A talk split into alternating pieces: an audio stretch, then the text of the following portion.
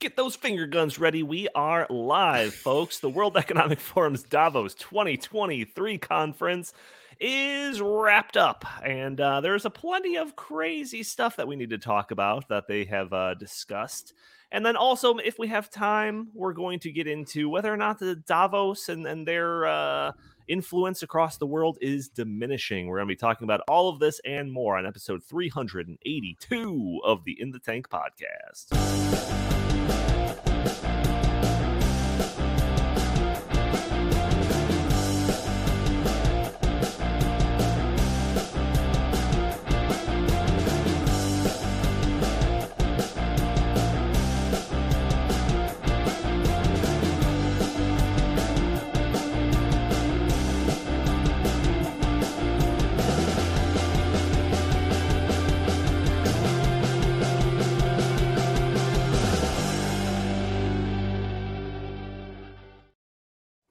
Booyah! New song, same old show. Uh, we had to switch the song because YouTube keeps dinging us for the copyright of the song, which we bought the copyrights for. So we're trying to figure all that out. But as always, I'm your host, Donald Kendall. Welcome to the In the Tank podcast. Joining me today, I've got Jim Lakely, VP of the Heartland Institute. How are you today, good sir?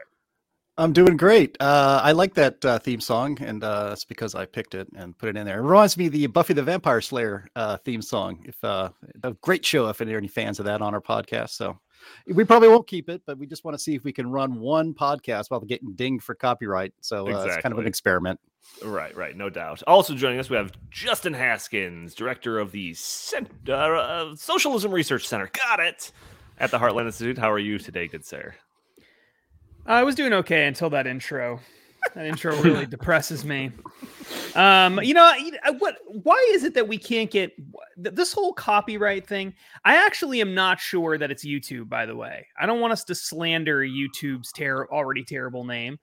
Um, I think it's possible that it's the copyright holder that's screwing us over. So mm. if you are watching right now, whoever made that theme song, and we bought it from you, just know that we're really unhappy and we're coming for you.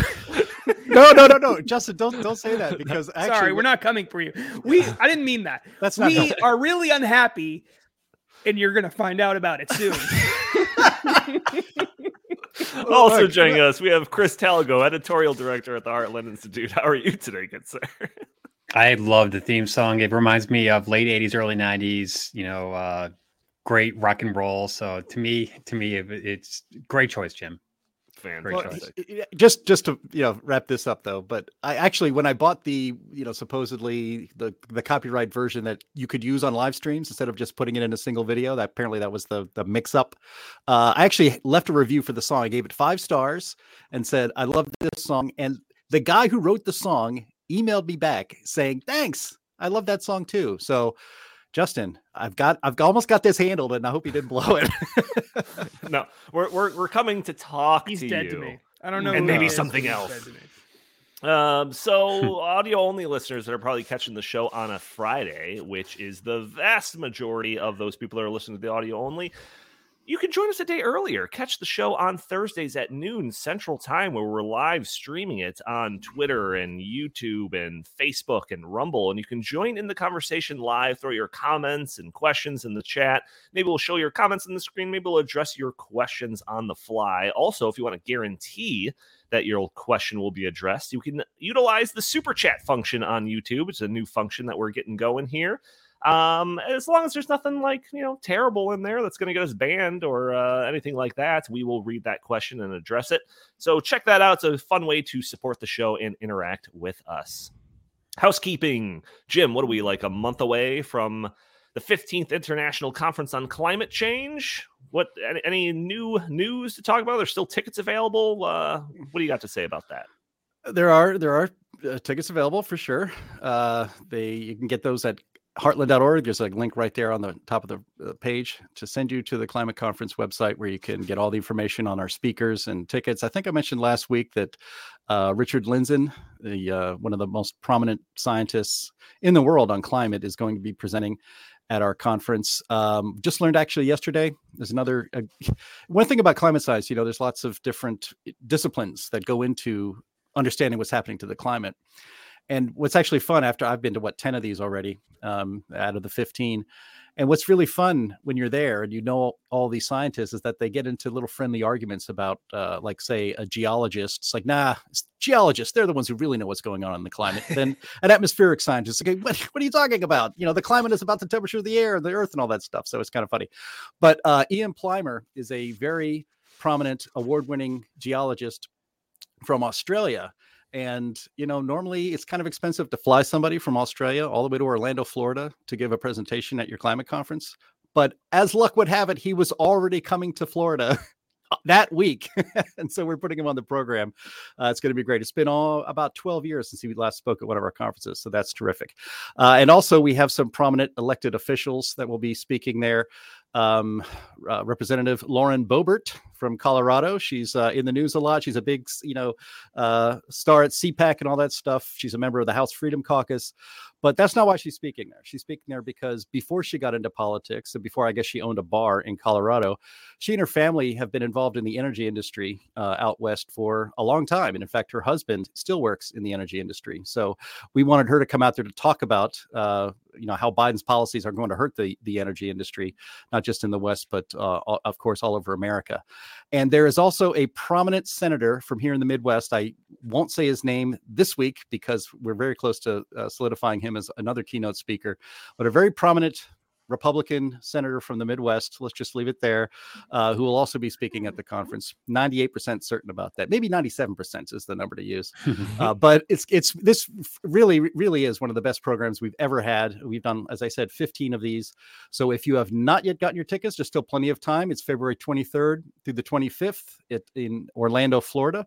So you can get all your information at heartland.org, and we hope to see you there. And if you cannot make it in person, and I urge you to do so, we'll be live streaming every second of the uh, of the conference uh, on our Heartland YouTube channel. So check that out. I'm, I'm going to take it, a guess the, uh, who the. Oh, yeah, I want to. You got to guess too. okay. Is it? Yeah. Who you want to go first? Yeah, I think it's Mike Gravel. Mike Gravel. I is it Dick Durbin? Should is I blink? Tammy Duckworth. what is it? Is it blink? It's Lori one? Lightfoot. It's Lori Lightfoot. Is just in time for her Chris. for her reelection. Oh well, I wasn't paying attention to that. It's Dennis part. Kucinich. I'm pretty sure it's Dennis Kucinich. so, so it's blink one for yes and two for no, right? Is that how this works in a hostage video? That's right. Yeah, I think right. so. All right. It, uh, I mean, Tammy Duckworth wouldn't be the worst. You could have her get up on stage and everyone could throw tomatoes and cabbage at her or something. That'd be fun. So wow. we, we have a lot to talk about on this podcast. yeah, let's move so on. Let's let's move on. So, like I mentioned, the World Economic Forum uh, conference in Davos ended. We covered aspects of this last week, and if you missed last week, you should definitely check it out. Uh, one of my main takeaways uh, from last week was that the conference was relatively uneventful. And I don't know if this episode that we're going to do now uh, will undo that takeaway from last uh, last week, or it's going to support it. I'm not sure. I guess we'll find out together. So last week we covered a, a, couple of different things, a couple of different aspects of the conference. One being Brian Brian Moynihan, CEO of Bank of America, blatantly, with no interpretation required, explaining how ESG can serve as a social credit scores for companies, determining which businesses are allowed to thrive and which ones must be cut off. He also explained the need for a global set of ESG standards that would be applied to every company around the world. And uh, you know, this isn't some academic from some globalist think tank or some University of Berkeley professor or something like that saying these things. It's the CEO of Bank of America laying all this out flat, just just straight up, no interpretation, like I said. So again, it's not a conspiracy. We covered this last week. It's not a conspiracy to listen to these people and believe what they're saying. So we talked about this last week. Uh, it, it, was uh, it was kind of a bigger item that we talked about last week. So if you want to see that a little bit more in depth, make sure to go back and check out last week.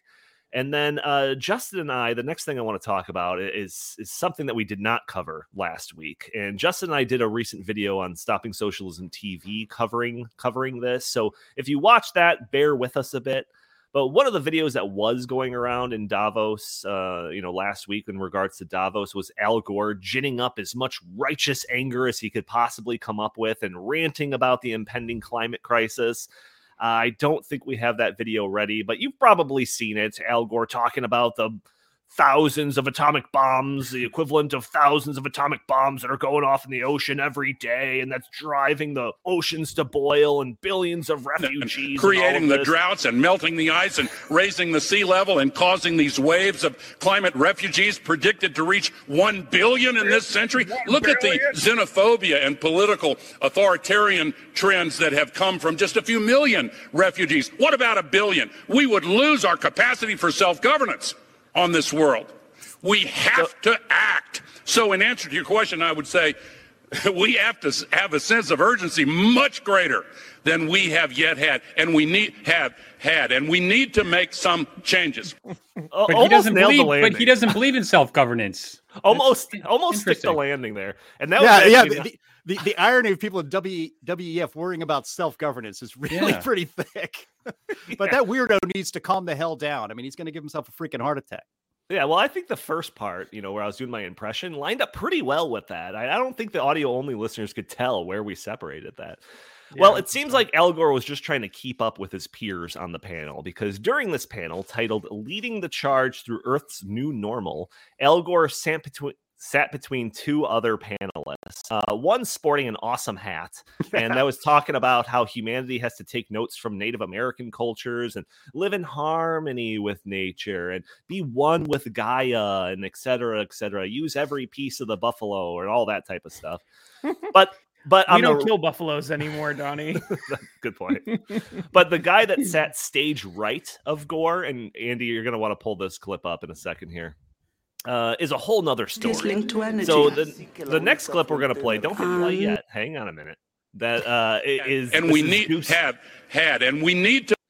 What is going on? Stop the hammering back there. uh, so this next clip we're gonna play is Gustavo Petro, he is the president of Colombia, and he's considered to be the most far left person to ever be president of Colombia. The, the exact type of person you need on your Davos conference talking about uh, leading the world through the new normal. So, this is what he had to say about the economic system of the world. Go ahead and play that clip. And almost the only source of energy to increase I'm gonna pause it for one second, just because he is uh, being uh, interpreted. So what you were listening to is an interpreter over him actually talking. His profit is carbon, oil, and gas, coal, oil, and gas, and this has resulted in a change in our atmosphere. We have to put an end to this if we wish to live on our planet. Can our capitalism do this? Based on the current data, we won't be able to do so. Therefore, perhaps we should do the following reflection. If capitalism is unable to do so, either humanity will die with it or humanity will overcome capitalism so that we can live in our planet. And let me go to another point you know what let's just go ahead and stop it right there because i think that's the most important quote of his of his whole segment that we're either going to die with capitalism or we're going to grow beyond capitalism. So justin you were the one that brought this clip to my attention. Al gore in his in his righteous anger that got all the attention on you on uh, like twitter and youtube and all of that. But the guy that literally spoke right after him is talking about how we're going to either die with capitalism or move beyond it. Thoughts yeah, it's pretty uh, it's pretty incredible. And actually, the clip is there's no reason to play the, the clip longer uh, than this because if they're if people are interested, they can go watch the the video that you and I did just recently on this. But because um, we play a, more of what he says, but we didn't even play all of what he says. Uh, but essentially, it's very very clear what this guy's position is. Uh, he he is. Uh, do we do we want to talk about his background? Are we saving oh, that? Oh yeah, no no, go ahead. Okay. So he he's the, the current president of Colombia, newly elected 2022. Um, he had ran for president a bunch of times before and had always lost, so it was a big deal. Normally, the drug cartels pick the presidents of Colombia. I think that's how that works. And this time, it was a man of the good old fashioned man of the people. Um, the interesting thing about this fellow, however, is that he's not just your run of the mill, uh, you know, Bernie Sanders from Burlington, Vermont type uh, leftist. He's uh, a former guerrilla fighter um, from a group called M19, which has committed uh, horrible, terrible. What was the what was the exact quote from the article that we read in that from the Hill? Yeah, it was it like, was uh, uh, t- like terrible violent acts against innocent terrible violent acts against innocent civilians. So that's good. Um, he's a Marxist, uh, so that's fun. Um, and he's now up on stage at the World Economic Forum saying that we either have to overthrow capitalism or we will all die. Interestingly, right after this, he says something like he kind of almost pulls back and is like, well, you know, maybe we can have capitalism, uh, but just a decarbonized version of capitalism. But then immediately after talking about a decarbonized version of capitalism, which I guess you would assume is capitalism, but without uh, carbon dioxide, which I don't really know how that works because that would mean there's no people or animals or plants or anything either. But anyway, uh, after that, he then goes back into the crazy stuff and starts essentially explaining that what he means by that is you know there's basically no free market and and we have to rethink our entire way of life and rethink all of our political institutions and rewrite the social contract i don't know if he uses that exact word but that's what the Yeah, he's WF one, loves to he's say. one step away from saying we need to reset, you know, the yeah, economy. I, he's basically saying we need a great reset without using those words. So the the thing that I love about this is that you know this is as radical of a person as you could possibly find. I mean, you can't find anybody really more radical than this. I mean, he was part of a, a basically a terrorist organization, as far as I could tell. He was a former Marxist guerrilla fighter. I mean, I don't know how you can get much more radical than that. And you've got him with Al Gore, a total nut job, next to an even greater total nut job with the hat, the woman with the hat. And so we've got these three lunatics all up on the stage at the World Economic Forum trying to outdo each other yeah, exactly. to, to, to, to, you know be crowned king of the lunatics um, and we're told that any sort of criticism that we say about the world economic forum anything that's really sort of an extreme criticism like i don't know they want to reset the global economy or they want to rewrite social contracts or they want to control every aspect of your life and you know that there's a conspiracy here not a conspiracy theory but a conspiracy fact. We're told that this is all lunacy and that we're just a bunch of crazy people for pointing this out. But how can anyone argue with what we're seeing right here on the stage? This is a guy saying if we don't overthrow capital, overcome capitalism or overthrow it or whatever he said, we're going to die with capitalism. I don't know how you can get more extreme than that, really. So Right. I, I mean, this is this is proof. If you ever needed to show anybody in a really short clip, okay, the World Economic Forum is not this mainstream organization. They're they're radicals. This is all you got to do is show Al Gore, the crazy hat lady, and then the gorilla, the the Marxist guerrilla fighter turned president. Show these three people, and you can prove Yeah. within five On the- minutes that this is not this is this is a crazy group of people, Right. not On the main a stage. mainstream group. It's not it's not John Kerry that we showed last week, like in some back room where he's got five people in Right. the audience. This is a main stage presentation. Uh yeah, so I mean this is the people, this is the type of people that they invite to Davos. These are the types of sentiments that are expressed at Davos. Uh Chris, you've been kind of keeping an eye on on some of the events going on. What are, what are your takeaways from this clip that we just watched? One of my first takeaways is um, it just says Gore. So I guess Al Gore now is Madonna. He can just go by a single name. So that was that was my first takeaway. Um, but yeah, you know, just I mean, Justin, you know, already uh, covered most of this. Everything that they're saying is hyperbolic. Everything they're saying is meant to instill, you know, crazy fear mongering and scaremongering, and you know, just give them power. And yet they do it to say that this is in order to save self governance. But like we just said earlier, it doesn't seem like they really believe much in self governance. And they've got a terrorist, you know, who just took over Colombia, and you know, Latin America and South American generals going through some uh, some pretty pretty big, uh, you know, political uh, consequences right now with uh, you know Bolsonaro leaving, and you know, you've got a lot of Marxism seeping into South America. So it just seems like the World Economic Forum seems extremely excited about that, and they are, you know, more than happy to put these, you know, just complete lunatics on stage to sit there and just spew lies and lies and lies and try to, as always, scare us into giving them more power and money. Jim, uh, you you I think you actually watched the video that Justin and I did. Do you have any uh, further further takeaways on this on this segment? Yeah, I did watch your I did watch your video. Uh, that was just I think yesterday or two days ago. It's right here on the Stopping Socialism TV channel. You can find it uh, very easily uh, under latest videos. But uh, yeah, I, I, mean, there's a lot to say about this. Actually, uh, I don't want to go on and on. I want to take on the Hat Lady though for a minute. Although I did not hear her speak, uh, you can tell just by looking at her. Not that hat lady, not not Mayor Beetlejuice, but the yeah the Hat Lady uh, you know, let's get into it. With nature. These hippies are all over the place at WEF, and uh, you know, so this this idea that you want to get back in touch with nature and you know, nature is sacred and all this stuff. Alex Epstein, who's going to be speaking at our climate conference in about 30 days, February 23rd to the 25th, he points out often and very well that nature is trying to kill you at all times. Uh, humans, for most of our existence, have been trying to avoid being killed by nature. Uh, and it's only the modern society that we have now that we can even pretend to quote unquote control nature, but we can at least keep nature at bay so that we are alive, so that we can live in homes and shelters that are continually warm. Um, and and we and that this the climate talks at WEF are all about rolling all of that stuff back.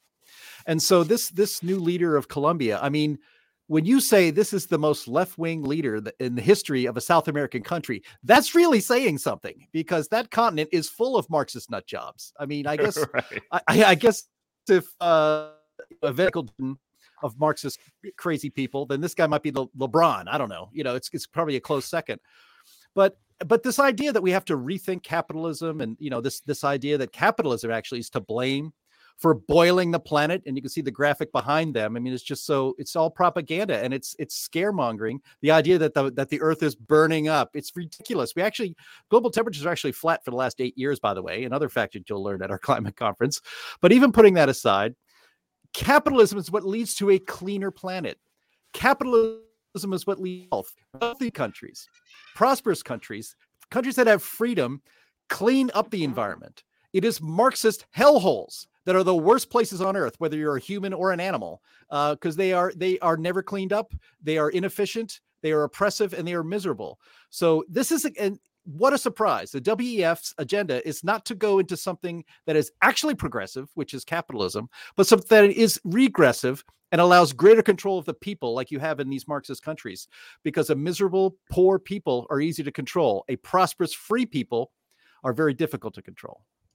Yeah, we've got different stuff on stoppingsocialism.com talking about some of these World Economic Forum uh, takeaways and all of that. We're going to try to address as many things as possible on this podcast, but there's just there's like 300 panels over the course of like the 7 days that they were doing this conference. So it's like even though we're doing two episodes on this topic, 2 weeks in a row, we're not going to cover everything. So, among the other heavily discussed uh, uh, uh things at Davos were the concepts of artificial intelligence and smart cities. And if you're not aware, Davos is not just a, a place where people go to express their concerns over climate change and inequality and, and capitalism. No, there is a strong tinge of futurism and groundbreaking technology type things that are discussed at these conferences. The head of the World Economic Forum, Klaus Schwab, is a futurist. He wrote a book titled The Fourth Industrial Revolution that talks about all the potentially disruptive technology that's coming down the pike. Uh, in fact, the World Economic Forum, along with hosting Davos, also hosts the Global Technology Governance Summit, which goes into more depth about some of the coming technological advancements and we'll get into some of those items soon. There's there's one video in particular that Jim found that is unbelievable, but we'll talk about that. Before we get to that shocking video, let's talk about smart cities. So, the World Economic Forum's concept of smart cities is admittedly a bit broad. Some articles that you find on their website, they just talk about incorporating technology to make sure lights are more efficiently used uh, in cities. You know, the the uh, street lights will be equipped with little sensors that can tell if people are nearby. So if there's no one nearby, it dims. If there's someone walking by, it'll get brighter or something like that. Other articles about info tracking sensors to enhance public safety. But there's other articles and other papers from the World Economic Forum that talk about comprehensive smart cities that track everyone and everything that happens uh, uh, throughout the city for efficiency, energy rationing, and safety reasons. Like we're talking minority report level stuff. I, am not even joking. In fact, the World Economic Forum started a global smart alliance uh, partnership which partners with, quote, more than 200,000 cities and local governments, companies, startups, research institutions, and nonprofit organizations. This alliance, uh, end quote. This alliance also has 36 pioneer cities, which are taking the first steps to achieve some of the goals touted by the World Economic Forum. Some of these cities includes one you'll ones you'll recognize include uh, including Dallas, Texas, San Jose, Pittsburgh, Pennsylvania, Jim. That is one of these pioneer cities of the World Economic Forum's Global Smart Alliance. The World Economic Forum also published articles talking about 15 minute cities where everything a resident needs is within 15 minute walk from their residence. The point of this is to foster a community where cars aren't necessary and everyone can live happily in very densely populated living centers. These are all things that are stated very plainly on their website. Andy's got some of it pulled up right now if you're watching the video version of the show. Um, so Jim, you did send me one video uh, that I want to get to that kind of encapsulates all of this stuff in the most extreme way possible. But before we hit play on that video, do you have any comments on what I've said so far? Do you mean the video, the line, that one? I do. I do. Yes. Yes. Yeah. The only thing I have to say about that is like, you know, this is all conspiracy theory uh, Donnie. I don't know why you just keep talking about things that aren't true. Um, yeah, sure, they're written on the website, but that doesn't mean anything. right. Uh, sure, they say these things out loud, but you know, but you know, whatever. But you know, it's just it's a fun exercise. Let's just have a good time. Yeah, yeah. All right. Well, let's go ahead and uh, let's play this clip. That this is a clip that I did not create myself. Uh, I did not. Uh, I did not deep fake any of this stuff into the supposed conference that's going on in Davos. This is an actual clip and it's titled "The Line." So let, us go ahead and play this, Andy, and maybe I'll throw some commentary. The, the principle of the line, which is really the how uh, the, the revolution in urban design that NEOM is pioneering, and we can talk a little bit more about that as we go through the rest of the uh, rest of the panel in the session. So, so when I'm looking at this, it's a grid infrastructure. Yeah. So basically, the way it works is it's 170 kilometers long, 200 meters wide, 500 meters high. Um, the height is from the sea level. So as you go inwards and the topography actually goes up, then the height of the actual building structure reduces until you get to the uh, to the mountains where it actually you no longer have a mirror line. Mm. Um, the idea is about what we call uh, zero gravity uh, urbanism, which is not necessarily having to be linked and anchored to a ground, how can we think of cities that go vertical and not only horizontal? Um, has many benefits. It's five minutes walk from all of your needs. Um, each module is 800 meters wide, and each module will take uh, 80,000 uh, people on average. Obviously, some are going to be more densely populated than others. And this way, you're, you're only five minutes walk away from your school, your hospital, um, supermarket. The other thing is that the catchment so, area becomes Andy, a go ahead and mute bigger. it. We catchment can keep the, the for... video going.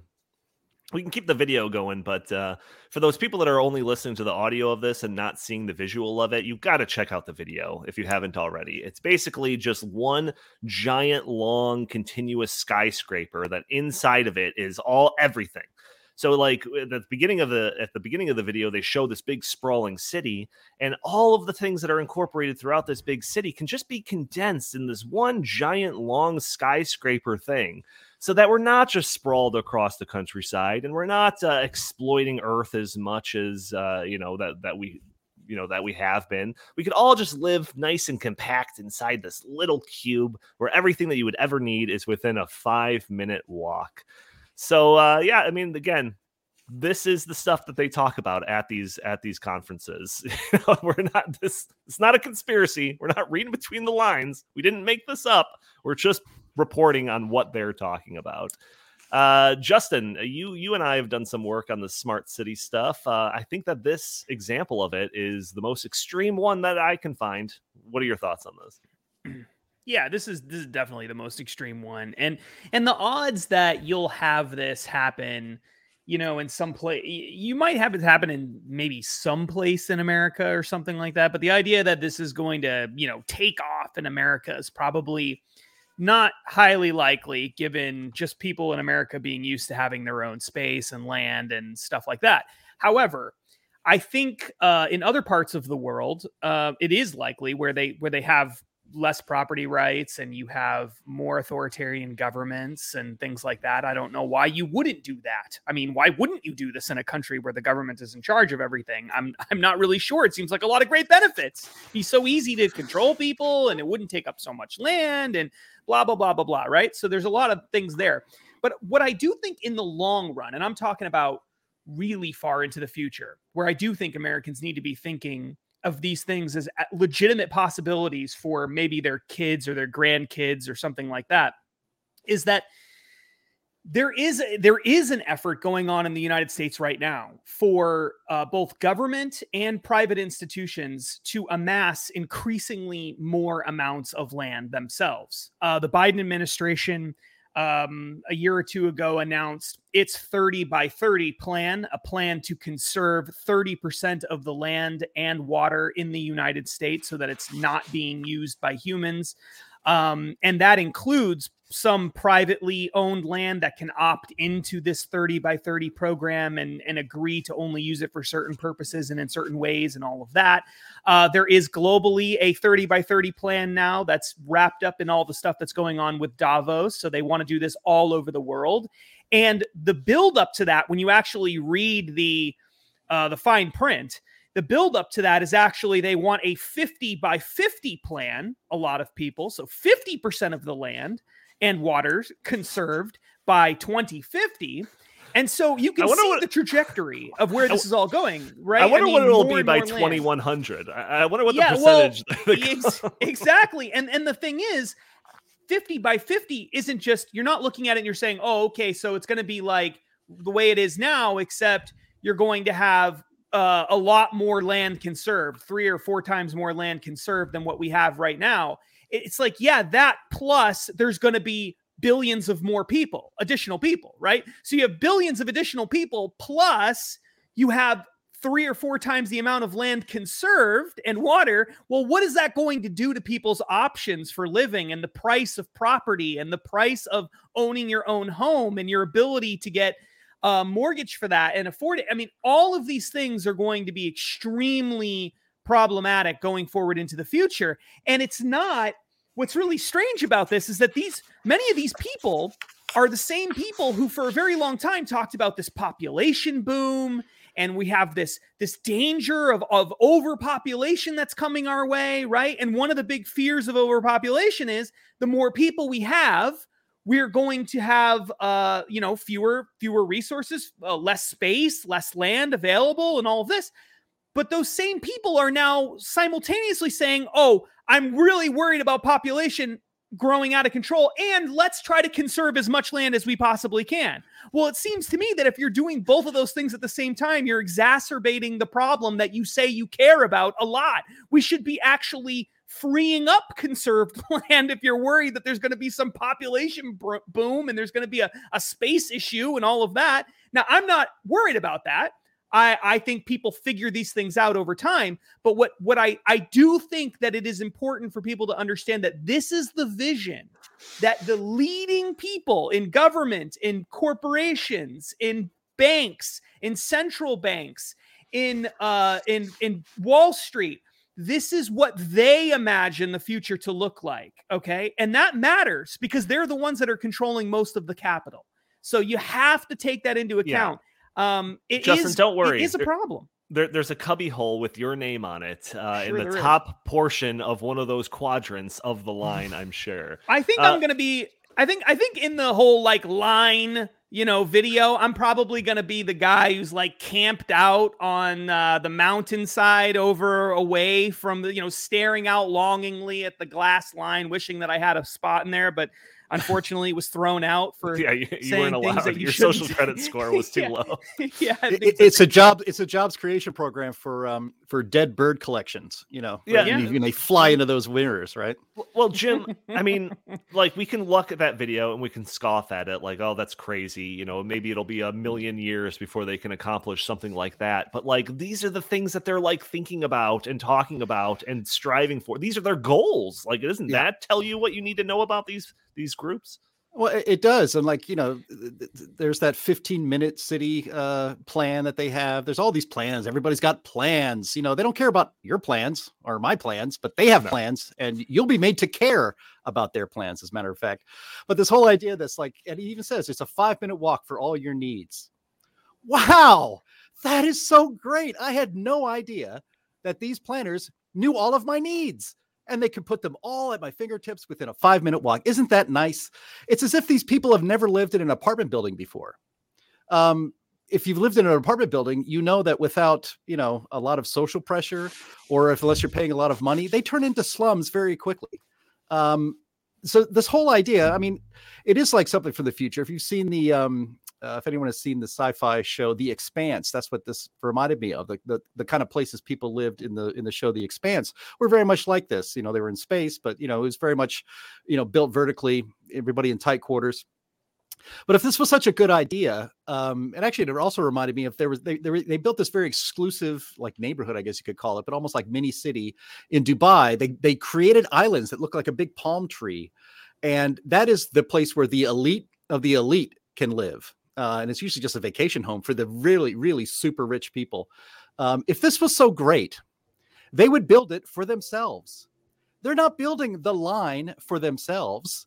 They're building it for you and for and for me to put us there. If it was so great, the market would take care of it because they would build it and people would there'd be a waiting list. People would be dying to get into that place. But that's not how this would actually work out. And uh, you know, by the way, they do say they're going to have it. Um, I think the first module done by either like 2035 or even 2040. So not that far away. It could even be earlier than that. It could be 20. Yeah, I thought it was like 2027 or something. Oh, there you go. Yeah, he said he said it in the in the end of the video, which we cut off, so I, I didn't get to hear it and remind myself. But but again, if this was so great, they'd build it for themselves. Um, but they're not building it for themselves, and, and they want people. Con- again, this is all about control. You can control people that are in a place like that, um, and you know. I guess the good news, the thing that makes me think, you know, this isn't going to happen. It's certainly not going to be built for me. Um, I'm going to be dead by the time this thing ever gets going. I think I would hope. But um, you know these these planners, and they're all on the left. They're all socialists. They all have these great grand plans for humanity, um, and, they, they don't actually get people to choose them freely. It's always you have to force people into this utopia that they have dreaming. It's like just you have to do this. We have to do this. Uh, this is what's best. Just trust us, or don't even trust us. You're just going in there. We're making you do it. But you know, these Marxists have had grand plans for reorganizing society um, for years, for at least 100 years. If you just want to go to the Bolsheviks, the Marxists, right? So maybe 150, almost 200 years. They always have these grand plans on how they're going to reorganize humanity in the best way possible, and they always fail. Um, you know, the bad news on that is that when it is actually tried and forced upon people, hundreds of millions of people end up dead. So right. that's the that's the bad side of it. But for the most part, these dreams never come to fruition because it's just not practicable, um, and they don't really have the strong arm, the the muscle, to be honest, to force it upon a populace. Well, you know, so so Chris, uh, obviously this line thing is uh, is pie in the sky by any metric. I mean, they, they I think their their uh, original plan is to create this in Saudi Arabia or something like that, and I guess the intention if it works so well there, then maybe other places will do it. Who knows? But I do know that they are actively working on this concept called smart cities that I already talked about. And like I said, all these different pioneer cities throughout the country, throughout the world, are already uh, installing certain aspects of this into their uh, into their cities. Yeah, I mentioned Dallas, San Jose, and all of that. So, I mean, w- what do you think about when it's just like it's just maybe maybe that pie in the sky idea is far off, but they're already starting to get the toehold in in cities across the United States. I think it's important to note that uh, a lot of this originated in the Middle East, where you know kings still rule and people are you know ruled under an iron fist. Because I think that a lot of these um, proposals are uh, are convenient for these you know uh, autocratic rulers to keep you know their people in check and in control. Um, I think that this would probably not fly uh, in its current form in any American city. However, I see the uh, the uh, desire from a, a lot of uh, Democratic mayors because we know that most uh, major cities in the United States are run by the Democratic Party, and they they of course want to have further control over their you know their people. So I think I think it's very doubtful that we would get something, you know, resembling the actual line as the uh, World Economic Forum, uh, you know, put out there in the United States in the foreseeable future. However, I do think we'll see this crop up in uh, places where authoritarian rulers are willing to experiment uh, mm-hmm. and they have the ability to experiment because their people have no choice. I would mm-hmm. love to see this happen in the United States where they start telling people, okay, you are going to leave your house and you're going to go live in this little area that we have designed for you, like Jim said, and we have everything you'll ever need there five minutes away, which is just preposterous on its face.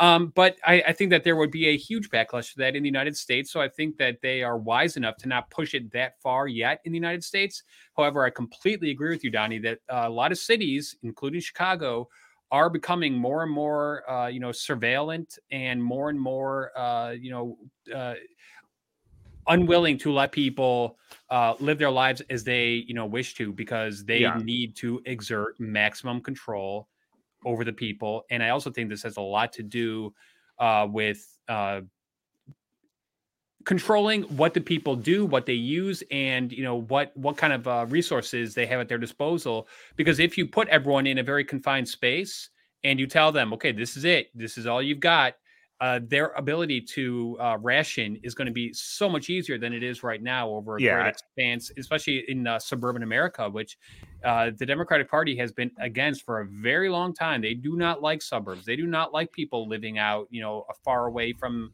uh, their population centers where it where freedom is much more robust. Yeah, a lot of the um, kind of baseline justifications for any of this stuff, uh, from the b- bottom all the way to the line, is climate change reasons, energy efficiency, and all of that. So that's where you'll start seeing some of these things in these pioneer cities that that have to do with making sure that people aren't wasting energy, whether it's smart grid type stuff or you know the different thermostats smart thermostats that you'll have in your houses and they'll make sure that you have to have them and all of that. And justin and i we did some research and we found one thing that was literally talked about in the world economic forum. I might have brought it up on this podcast before but it was basically sensors throughout the the sewer systems to monitor the the amount of wastewater that was in the sewer systems and if it got too high then they would send out a text message to all the constituents in the area telling them not to flush the toilets. So it's like that's an aspect of smart cities that are going to be coming your way you know make sure you don't overflow the sewer system and they tell you when you get to use the bathroom. But you, you, know donnie uh, the, the, world economic forum's video shows this as a pristine you know lovely place to live and everyone's you know oh, yeah. living in harmony. However i am willing to bet that it will be nothing like that and I bet it would be much more likely to resemble a dystopian, you know, future movie where you've got all these people huddled in these cramped, disgusting tenement yeah, quarters. It'll be like San Francisco. Just, just literally trying to, you know, like, like, like, uh, you know, eat, eat, eat, eat a rat that's, you know, scurrying, you know, in the corner. Yeah. So Chris and, has been and, watching Terminator One recently. I've been watching a lot of that stuff lately. But uh, um, uh, Don, just one, one more quick thing on this uh, within urban centers, you know, in the 1960s in particular, they started building a lot of these public housing, you know, Cabrini Green here in Chicago. What happened to them in, in the span of, you know, years? They became crime ridden, poverty ridden dumps. And what happened to them 40, 50 years later? They completely demolished them and said, well, now we got to start over again. Mm. So hmm. I do not want to give them even more of the ability to, you know, hoard people in these places that they design where everything will be taken care of and everything's going to be great and just trust us no right. thank you. Yeah no yeah re- just real quick adding to that there was a i took a property law mm. class many years ago and in the property law class they specifically talked about the development of projects like public housing projects and how that worked itself out and one of the most fascinating parts of it was they showing the plans like the original plans for the housing projects from the say the 50s 60s that era that chris was just talking about and what they imagined these places were going to be like and mm. it's very very similar to oh what we're gosh. seeing in these wef videos it was like these utopian little societies with these g- green areas all over and parks would be all over the place and things would just be so uh, harmonious and wonderful, and everyone could get to their jobs and get to their uh, various, uh, uh you know, uh, utilities and other things in a very quick and easy walk away because people didn't need to have cars and think about how much how great this would be and then it turned they, they turned into hellholes. So right. yeah i mean it, it it does seem eerily similar to that. There's no doubt about it whatsoever and i don't think the parallels can be uh, understated so this this would end up being the Fyre Festival of living arrangements. If, uh, well, the seven so, people that know what that is about. I mean, this seems absolutely bizarre, and like I said, pie in the sky type of stuff. It is the stuff that they are talking about, but I've got even crazier things for for you to consider.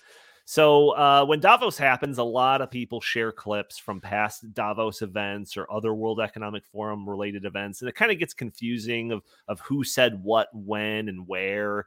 And I think the next clip is an example of that. But uh, in the context of everything that we're talking about, I think it still really fits. The next clip does not come from the latest Davos conference. It comes from a conference that happened like a year and a half ago called the Global Technology Governance Summit. And it, this this clip features Amy Webb, who is a professor from the New York University Stern School of Business, and she talks about two very different concepts in this video. And I think we should take um, one of them uh, one at a time. So, Andy, let's let's play this clip. Uh, it's it's the one that looks like it says "What now." Let's go ahead and start playing that one, and I'll tell you when to stop. So it's talking about gene editing. There's the text that's up here talking about uh, you know different ways to protect public health. Speaking, we're talking that. about improving biology and redesigning organisms for beneficial purposes. It's going to allow us to not just edit genomes, but also, uh, and importantly, write a new code for life. We'll have write level permissions. We'll have write level permissions we already started to see some of that this year. COVID 19 vaccines, they make use of engineered code in the form of messenger RNA. All right, so I'm going to hit, pause on there because there's another thing that she talks about. But uh, yeah, I mean, we've we've had Ed Hudgins on here talking about CRISPR and the idea of trying to you know meddle with the human genome to to ensure that we you know are, are born healthy and and we can get rid of certain diseases and all of that. But what she was talking about there is meddling with our, our DNA, uh, geoengineering organisms, and, and unlocking a write level permissions when it comes to like life on Earth. And and that is like a like technical jargon that basically is like you know you can give certain permissions for somebody to have access on a website where they can post something, or you can give them permission where they can rewrite what the website looks like. She is talking about that, but in the context of meddling with our own genetics and the organisms that that are the basis of life. So Jim, you sent this to me, and uh, I just I can't look at this without thinking like, I this might be a little bit too dangerous to experiment with. what are your thoughts, Jim? Well, I mean, the the worrisome thing here is just the casual confidence and the arrogance of saying things like this. I mean, God complex much? I mean, right. good grief. You know, write level permissions, as you said, it's like, you know, we're human beings. We're not the back end of a WordPress blog. I mean, this is serious stuff. It's like these people have never watched Jurassic Park or something. Um, you know, and but the idea that, you know, write level permissions, permissions is an important word there will they really ask you for your permission? I mean, will that permission be granted freely by people, or will this be another case of, you know, an, an, experimental medical treatment being compelled with refusal, meaning you lose your job or your ability to travel or your place in the line to place to live right. or participate in your normal life? You know, so this whole idea of like permissions, it's like, how do you give uh, informed consent for the rewriting of your of your genetic code?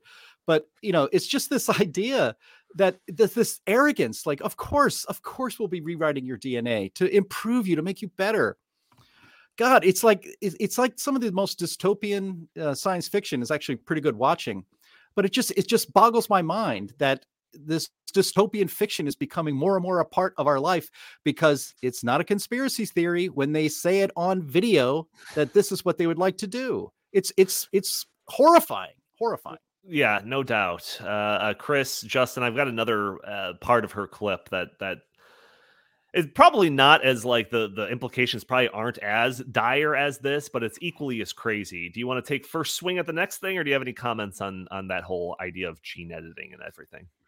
Just a quick comment on the gene editing thing. So, Donnie, you know that uh, both of us have been reading a lot of Yuval Noah Harari in his book Homo Deus and uh, Sapiens, and he goes into this very, very in depth. And one of the things that uh, he doesn't bring up is wouldn't this increase inequality massively? Because the wealthy people, the and he calls them these superhumans, they would have unfettered access to this. They would have the money and you know the uh, connections and relationships with you know people to do this However, you know, the vast majority of, you know, us commoners, we would not have this. So I think, you know, this is this is not my main like argument against it by any means, but sure. it just it just goes to show, you know, that these people are utter hypocrites time and time again because they always are obsessing about inequality and DEI and all this stuff. But this is just going to exacerbate that way more because only a very, very select few people are going to have the ability to actually do this and it is just going to widen that you know that gulf. Uh, Justin, uh, you want to take first swing at the next thing, or do you have any? Well, just comments? just real quick on that point that Chris made, um, and then we can move on. I um I, I don't know about Yuval Harari. I haven't read everything that he that he's ever written. He's written a lot, and there could be something somewhere in something he's written or said because he speaks a lot as well that addresses that issue. But I know for sure that Klaus Schwab addresses that issue specifically and he he says that this is actually one of the reasons why we need a stakeholder capitalism ESG type economy in the future because you're going to have technologies like gene editing that are only going to be available under normal supply and demand to to wealthier people. So how can we make sure that we have equity and fairness and mm-hmm. social justice and yes. equality of outcomes and all of that built into our gene editing of the future. As bizarre as that is to say, that's actually one of his big concerns. So he's got a plan for that, Chris. Yeah. He's got yeah, a plan. You don't you have to worry. In the future, Klaus Schwab will make sure that everyone who he believes should have gene editing has the gene editing that they need. You don't have to worry. Yeah, Justin, you know what's funny is uh, I, I wasn't going to bring it up in this podcast. I always trust Klaus Schwab, by the way. I know you do. That's why I'm trying to I'm trying to get your heart at ease. I'll here. sleep well tonight. Right. Don't worry.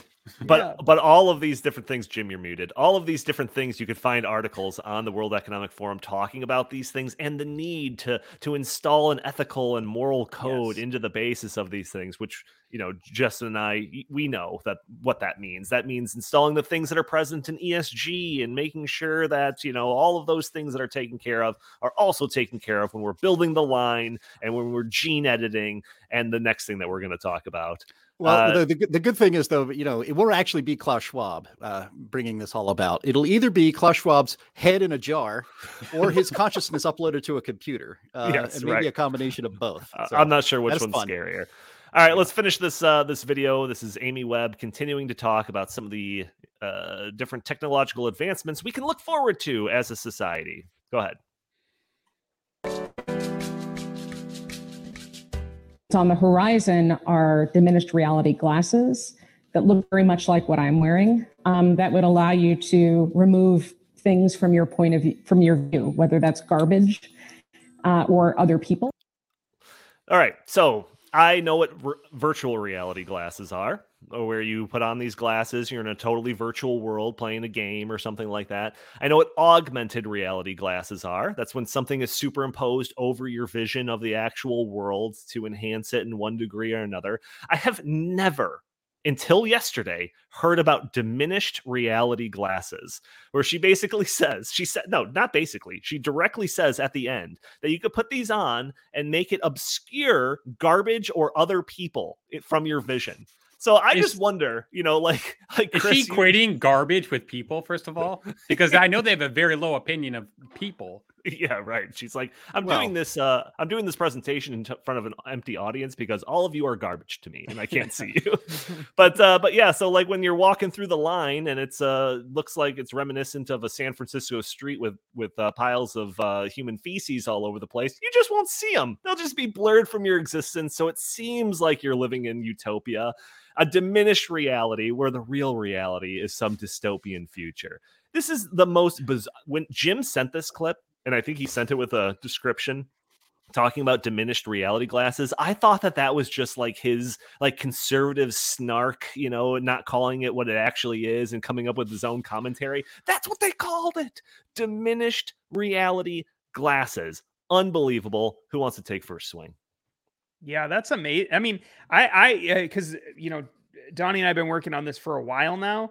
I also have never heard of that. Right. Um, so it's very interesting. I've I've never heard of that. I mean, it it, it kind of I guess it makes some sense within their worldview of of some of the stuff they've talked about with augmented reality glasses. It's it's just sort of a different version of that. I don't right. really understand how that would work necessarily with track. You kind of have to see the things around you in order to like walk down the street or just do anything at all. So I don't really understand that. But one of the things that did cross my mind as something that I could imagine, you know, is like you have an augmented uh you have a diminished reality glasses on or really it would be augmented reality slash diminished reality glasses and you're walking through the world and maybe there's an advertisement for something on yeah. a billboard somewhere and you just don't see that because you you don't want to see a, a, a billboard that says I don't know, you know, something about uh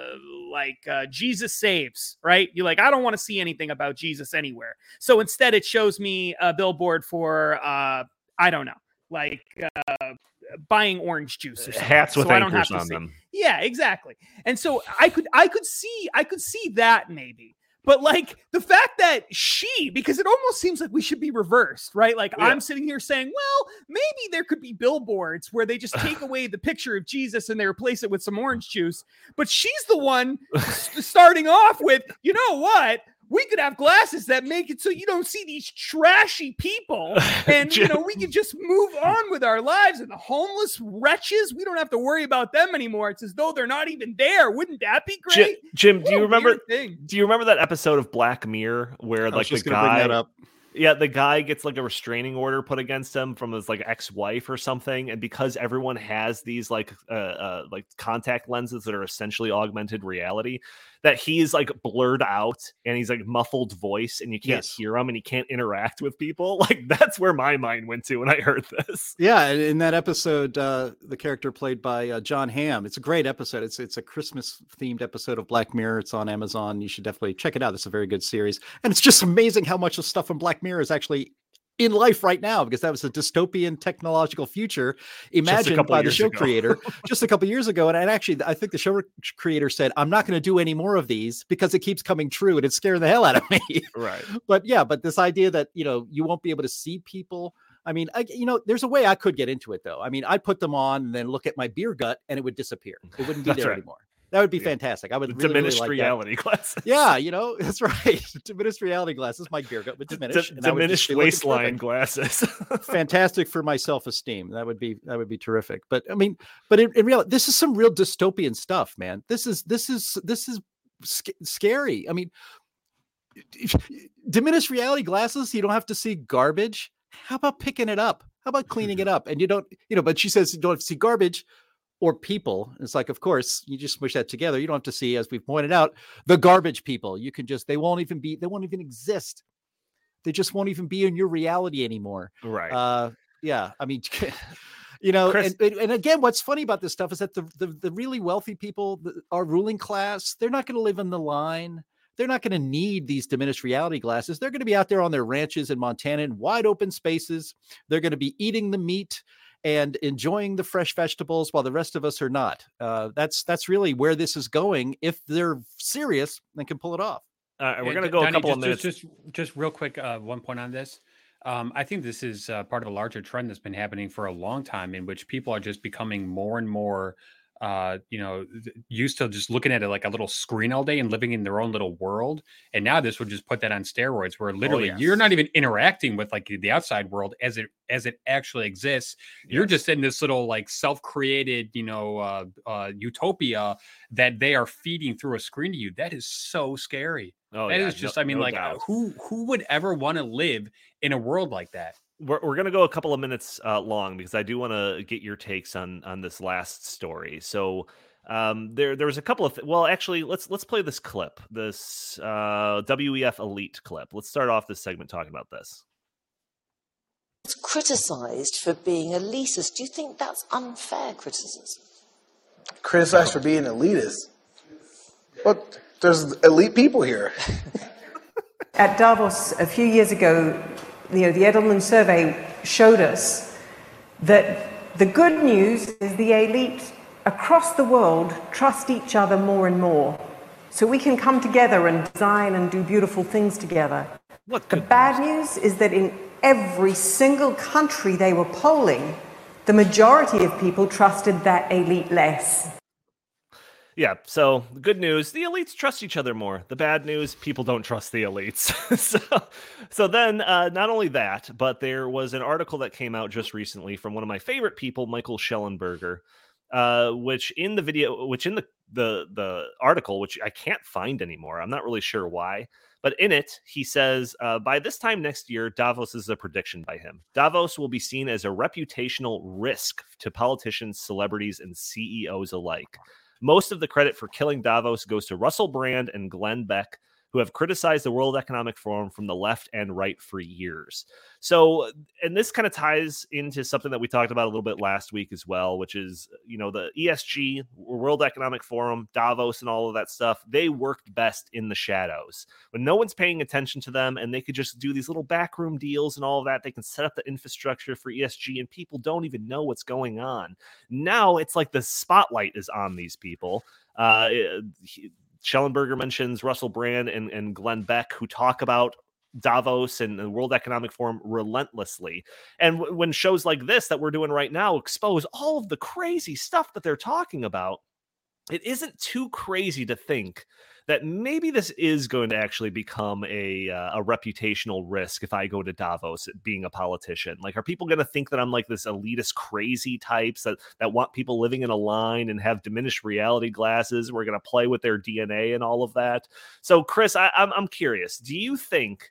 that because of all the attention that's been brought to the World Economic Forum in Davos over the last couple of years, that their actual influence across the world is going to start diminishing. What do you think?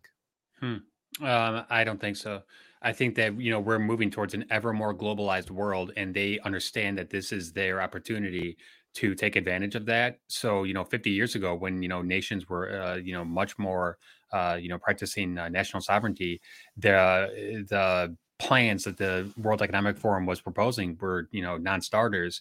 But nowadays, with this, you know, just ever more globalizing, uh, you know, economy and society that we live in, I think that they are um, of the mindset that this is like their, you know, opportunity to pounce.